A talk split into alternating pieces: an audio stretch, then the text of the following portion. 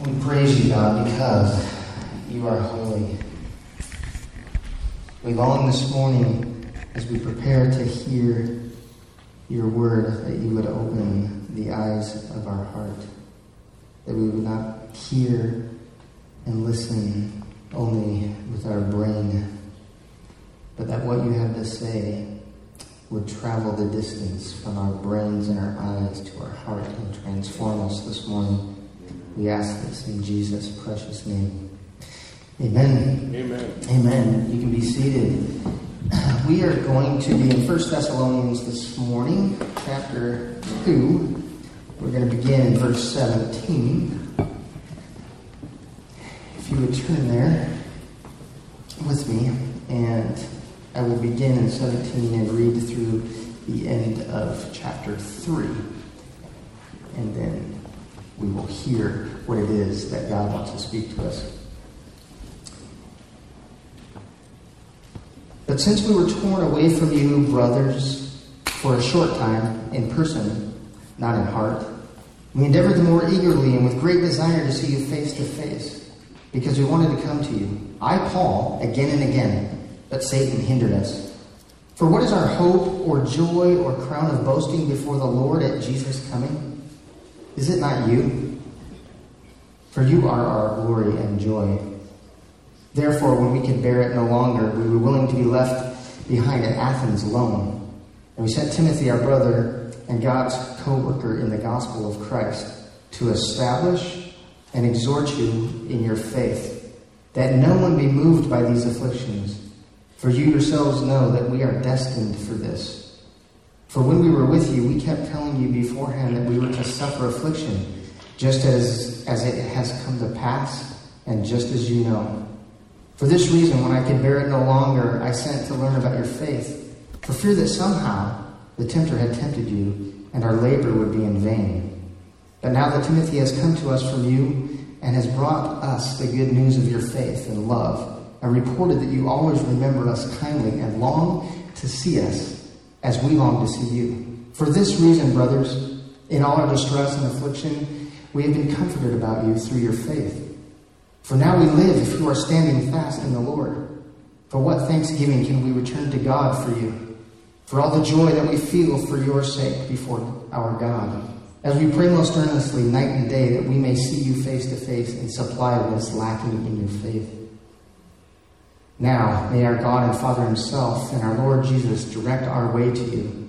And may the Lord make you increase and abound in love for one another and for all, as we do for you, so that He may establish your hearts blameless in holiness before our God and Father at the coming of our Lord Jesus with all His saints.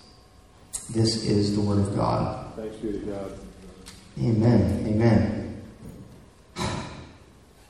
If you don't have a Bible, I didn't say this, but Dick would gladly get one to you. So if you want to flip your hand in the air so that you can follow along, he will hand one to you. Um, I want to say this morning there's really super good news. There's really, really good news. We are in the week of Thanksgiving, and I couldn't help that as I studied this text, that the good news is throughout this text. And I was humbled by the word this week, as I generally am, but I think even more so humbled by what it is that God says. And I want you to hear this. This is good news. It's good news for you and I who are in Christ. And later on, be good news for those of you who may not be. But there's good news. Jesus is coming soon. Amen. Amen. That is good news. Something to be thankful for. The question before the church this morning is this What will he find upon his return? Will he find those who gather here to be those who belong to him? Will he find a religious people living as though his sinless life, his substitutionary death, and life giving resurrection mean absolutely nothing? Will he find a people drawn away from the message received by the temptation of the devil? Will he have an enemy who wants to prevent? We do. We do have an enemy, don't, don't we? It's pretty present. It's pretty prevalent in our lives. We, we sense that, right? We have this enemy who wants to prevent us from believing. If it doesn't work, if he hasn't tempted us away from believing, if it doesn't work, he wants to destroy our initial interest in the gospel. And he often does this through affliction and persecution. And if we have not been planted in good soil, we will be blown away at the first sign of trouble. And if that doesn't work, he will draw us away from the simple devotion and allegiance to Christ with a pure heart. He'll draw us away to an allegiance of something else. Christ desires that he find you, that he find me, that he find us, not perfect, not famous, but faithful. It has been my prayer for this church and for myself for months and months and months. What do you want to be? What do you want the church to be? What would you like the community of believers around us and non believers around us to say about the church that gathers together at Carlton Community Church? And it's one word faithful. What do I want to be said of the ministry of the word that God has given me? Faithful. Amen. Not perfect. Not necessarily a good preacher. Faithful. That, that God at his coming would say, Jeff was a knucklehead and he had a lot of problems and he made a lot of mistakes, but that guy was faithful. That guy was faithful. That's what I hope for us and what I hope for me. Well, Paul's letter here to the church at Thessalonica, it's written to believers. It's a letter of encouragement and a letter of exhortation. As I study this this morning, something comes to my mind that this whole thing, this whole message, this whole text hinges on one small and very mighty word. And that mighty, small, powerful word is if. To recall from what I was reading this morning, we look at 3 8. For now we live if you are standing fast in the Lord. If you and I can confidently say, I am a faithful follower of Christ. Yes, I have been transformed by Jesus' sinless life, his atoning sacrifice, his life giving resurrection. By faith, by faith, I believe, and I hope that you do too, that that changes everything. That that changes everything for you and everything for me. And if you believe, then there are a few things about you and about who you are in Christ that will help you stand fast, and be found faithful in him at his coming.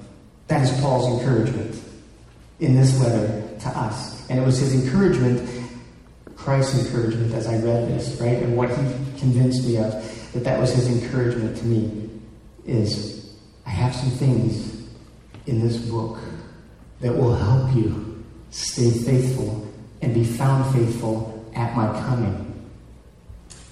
So, that is my heart of what I think we should be able to pull out of this text this morning. Let's look back at chapter 2, 17 through 20.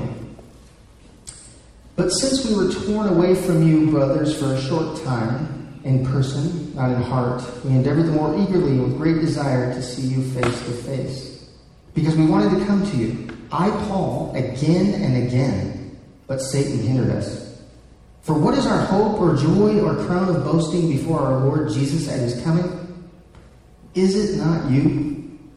For you are our glory and joy. Paul's desire is to find them faithful, to find the church firmly established in Christ. Some commentators have speculated that the Thessalonians may have been losing heart because of Paul's absence in their time of trouble. And Paul says that although I have been prevented to be with you face to face, it is my great desire to see for myself that what I hear of you is indeed true. I have heard of your faithfulness to Christ. I have eagerly fought to confirm that in you. Please don't mistake my absence for a lack of care for you. After all, I boast in nothing less and nothing else that at Christ's appearing he find you faithful, because this is my hope. This is my reward, and this is my joy, Paul would say.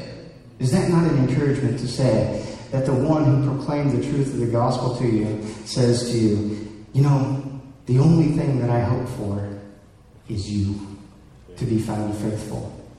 The thing that I count as a reward to me is that you be found faithful. The thing that brings me joy in my life and ministry is that you be found faithful.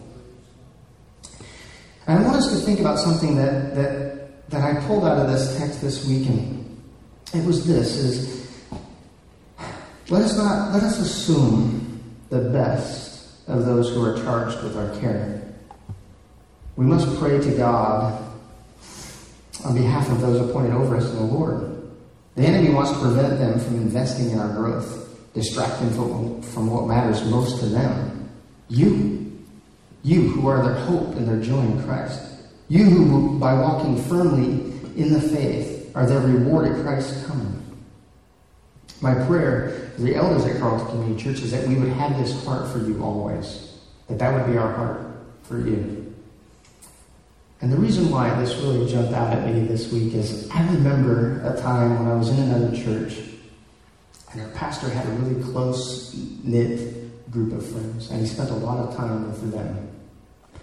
And my wife and I and my kids we were really faithful, right? We were faithful to church week in and week out. But it seemed as though I never had any communication with him face to face. And I thought, ah, I don't matter to him.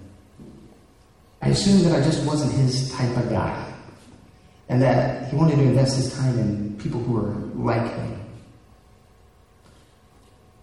And it was the furthest thing from the truth. And I really didn't know it until the day that my family and I told him that we were leaving.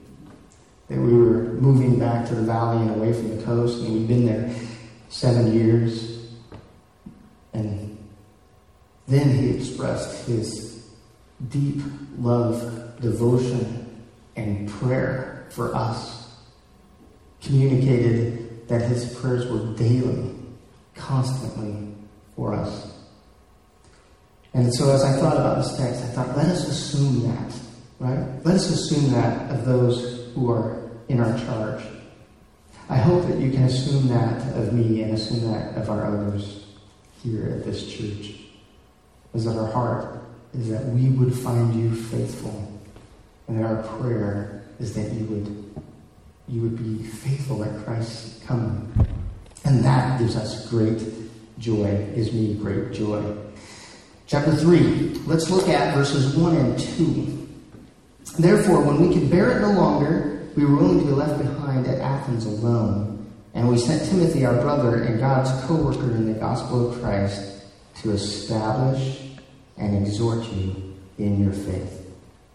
Paul says, I can bear no longer not knowing personally of the work of Christ in your life. So I was willing to go it alone and send my coworker in the gospel to you.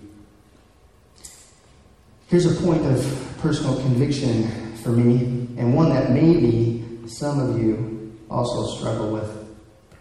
If we are prevented in the ministry God gives us, Help us, God, release the idea that it must be me who meets every need. Help us to be those that would empower others to meet the needs of the people that God and we care so much about.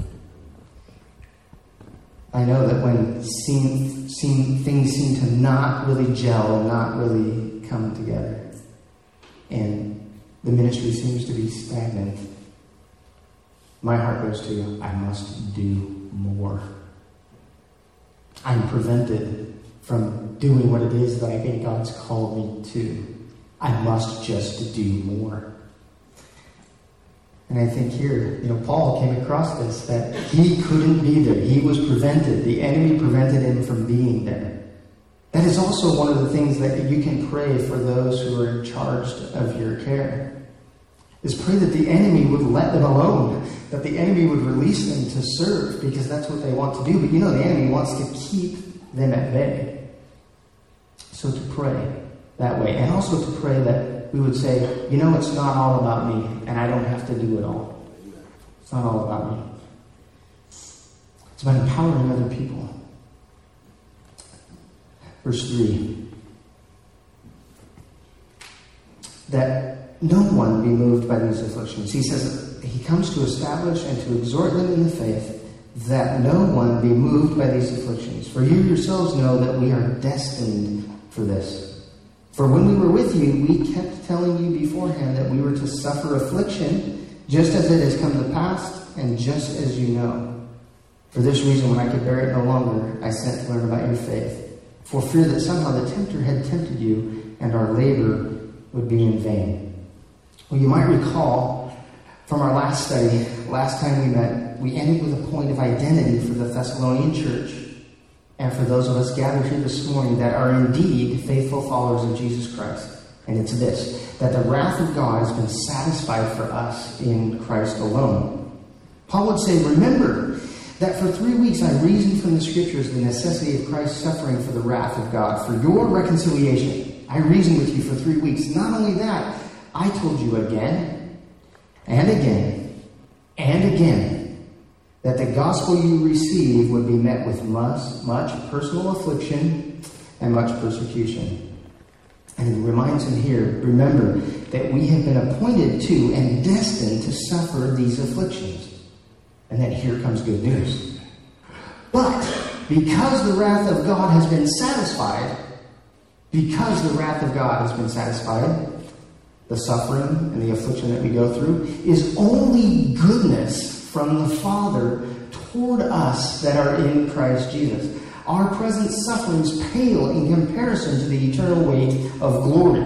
Because he starts out, we ended that this text with Jesus is coming. Right? Jesus is coming. That is our focus, our hope, and our future. And in Romans 5 3, he says, Not only that, but we rejoice in our sufferings, knowing that suffering produces endurance, and endurance produces character, and character produces hope. And hope does not put us to shame, because God's love has been poured into our hearts through the Holy Spirit who has been given to us. Amen. I think about this text and I think about how much I relate to Paul. Because there's something that really disturbs me every single Sunday afternoon. Not on Sunday morning, but Sunday afternoon as I'm laying on the couch and I got my shoes off and I feel like I just want to lay there and die.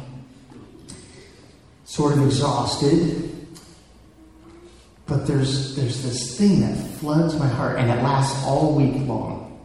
It lasts all week long. Is that I long to know if my preaching of the gospel to you has been in vain. Has the tempter prevented you from believing? Have you been drawn away from your interest in the gospel of Christ by the cares of the world? Has affliction blown you away because you received the word on rocky soil? Have you been drawn away in impurity? Have you been enticed to pledge your allegiance to something else, or in addition to a simple allegiance to Christ? These are the things that trouble my heart and trouble my soul at the end of the week.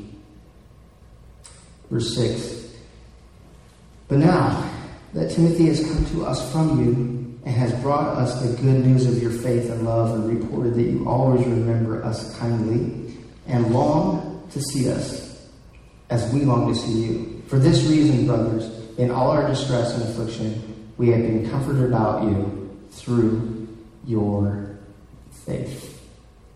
Timothy gives a report to the Thessalonian church that that the Thessalonian church had indeed been taken root on good soil. This was a massive encouragement to the preacher, right? Is that I preached the word to you, and it indeed was in good soil. And this is evidenced by your faith, by your love, and by your longing for fellowship with one another. Paul finds great comfort in this knowledge. And I thought about this too. This for us as a church, and not just in a pastoral sense, but we sometimes need to pray, I think, and ask God to help us to find comfort in the fact that others around us are doing well. Sometimes we can be pretty cold, cold and, and distant from our fellow brothers and sisters, and you know, when they're doing well, can we find great comfort in that? And then I ask of myself, do I even see it? Am I even looking for it? I ask that God would help us to be a church that has a voice of encouragement and also a voice of exhortation. That those who are in trial and those who are suffering and those who are doing well, that our whole aim is exactly the same, whether you're doing well or you're doing poorly, is that we want to present you steadfast in love and in faith to Christ. Well, verse 8, we get to the big if again. Verse 8, we get to this big if. For now we live if you are standing fast in the Lord. I was telling somebody this morning that I was summing up this text in a sentence this morning as I was sitting at the desk praying through this text one more time. I was like, if I could just say the whole message in a sentence, we could just go home. Okay? But I don't want you to go home yet. But we could just go home with this. Simple. I love you. You're doing well. How can I help? That's what God spoke to me from this text. Paul is saying, I love you. You are doing well. How can I help? How can I help further this along for you? How can I help present you blameless before God at Christ's coming? Let's read verse 9, 9 and 10. For what thanksgiving can we return to God for you? For all the joy that we feel for your sake before God, as we pray most earnestly night and day that we may see you face to face and to supply what is lacking in your faith. If you are standing fast in the Lord, he says, now I know how to minister to you. That's Paul saying. If you are, if, if indeed you are standing fast in the Lord, I know what to do. I had longed to be with you, and I couldn't. I was prevented. And so I didn't know what I could do to help. And he says, But now, if you are indeed standing fast in the Lord, I know what to do. I can live in peace and without desperation. My labor of love is not in vain, and I cannot express my joy and thankfulness to God enough that I have found you standing fast in Him. And then he follows that up with, Now, what can I add to you that would increase your faith? I found you faithful, but now what can I do to add to that? What can I do to add to your faith? That at Christ's coming, what he would say of you is, Good and faithful servant. This is what I have found. Verse 11. Now he's looking forward. Paul says, I found you now, and now here's, here's what it's going to look like for me toward you as you move forward in this gospel of faith. He says, Now may our God and Father Himself and our Lord Jesus direct our way to you. And may the Lord make you increase and abound in love for one another and for all, as we do for you, so that He may establish your hearts blameless in holiness before our God and Father at the coming of our Lord Jesus Christ with his saints. Did you notice this? That Paul's prayers are the same as what his own heart's desire was personally? Because back back further he says that his desire was that they would be established. He longed to see them, to find them that they would be established in Christ. And then he says, My prayer for you is that in our absence, I want God to open the door and get us there. But while we wait for him, I want the Lord Jesus to direct us our way to you, and that the Lord Himself make you increase and abound in love for one another and for all, as we do for you, so that He, Christ, may establish your heart blameless and in holiness before our God, the Father. Paul's prayer to God for them is that God would direct their path Clear the way that they might not be prevented from imparting to them anything that they might lack in their growth in the saving knowledge of the Lord Jesus. That God would increase them in love for one another and for all people in their absence. That the Lord Jesus would establish their hearts blameless, and that at his return, Christ would find them living in holiness. All that the Thessalonians are, and all that we are as a church hinges on the if of verse 8. For now, if you are standing fast in the Lord, the wrath of God has been satisfied. Then, as those who have received grace, it has changed everything that they have, they, may, they have not been blown away by affliction, they have not been drawn away by impurity, they have held fast to a simple allegiance to Christ alone as their Savior. So I asked some questions this morning. Has the message of the gospel made a difference? What has your response been? Has it been indifferent? Have you thought this? I hear the message and I showed up, didn't I? If this is your response, the truth is, is that your heart has not been established by and through Christ's work. At his appearing, fault will be found in you. You will be declared unholy, unrighteous, before God. And Christ Himself will declare it. But I served. I sang. I studied, you might argue. Well, Christ Himself might answer you. And He might say, Where's the evidence that any of that was done in me? He might tell you this that God's gift of grace has been presented to you, has been presented to you by my life. It has been presented to you by my atoning work on the cross, by my payment in full on the cross, by my, my, by my resurrected life, by my prayerful intercession for you. Christ would say today to us, to you, who maybe have heard the gospel with indifference. It's not too late. The day is coming soon. And it could be this afternoon. It could be as we end that Christ is coming. How will he find you? How will he find me? Will he find me established in the finished work of Christ? Will he find me blameless in holiness? Because my life is surrendered and wrapped in the holy, blameless, sinless work of Christ. And because that grace has been bestowed upon me, it becomes the mark of my life. It becomes who I am. And God would come and say, We're faithful. Much grace has been given to you.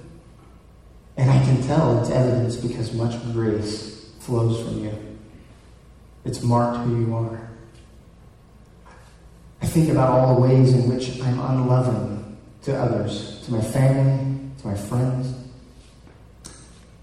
And by a point of conviction, I must declare this that if and when that happens, it's because I haven't fully understood how much Christ loves me.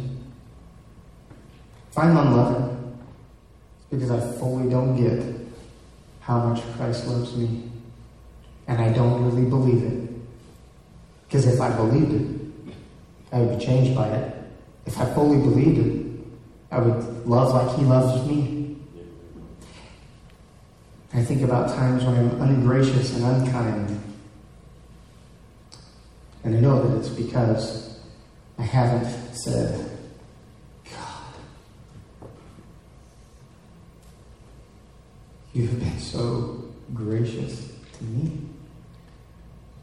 You've given me such undeserved, unmerited personal favor. That when those who trouble me, that should flow from me. Undeserved, unmerited personal favor to those that God has given us charge with in our lives. The grace of God, the fact that the wrath of God has been satisfied for us, that God was gracious to us, that God loves us. I hope that you hear this this morning, that when Christ returns, and it might be now, it might be right now, it might be at 11.15, that Christ could return right now. And I ask you, if, if you are standing fast in the Lord, what will he find at his return? Faithful men and women, faithful boys and girls. That's my desire. That's Paul's desire here, and that's Christ's desire for us. Can you imagine this? That, that, that Christ who died for us, right now, all he does is pray intercession for us that says that when I return, my people are going to be blameless, walking in holiness, faithful to me. Let's pray. Heavenly Father, I thank you for your word. I thank you for your grace and your love, your holiness. I thank you that you are blameless before the Father and that you present me as such. I pray, Lord, that you would work that into me practically, that you would instill in me a greater understanding of the grace that's been bestowed upon me, a greater understanding of the love that you have for me, and that would in turn look like how I love your people,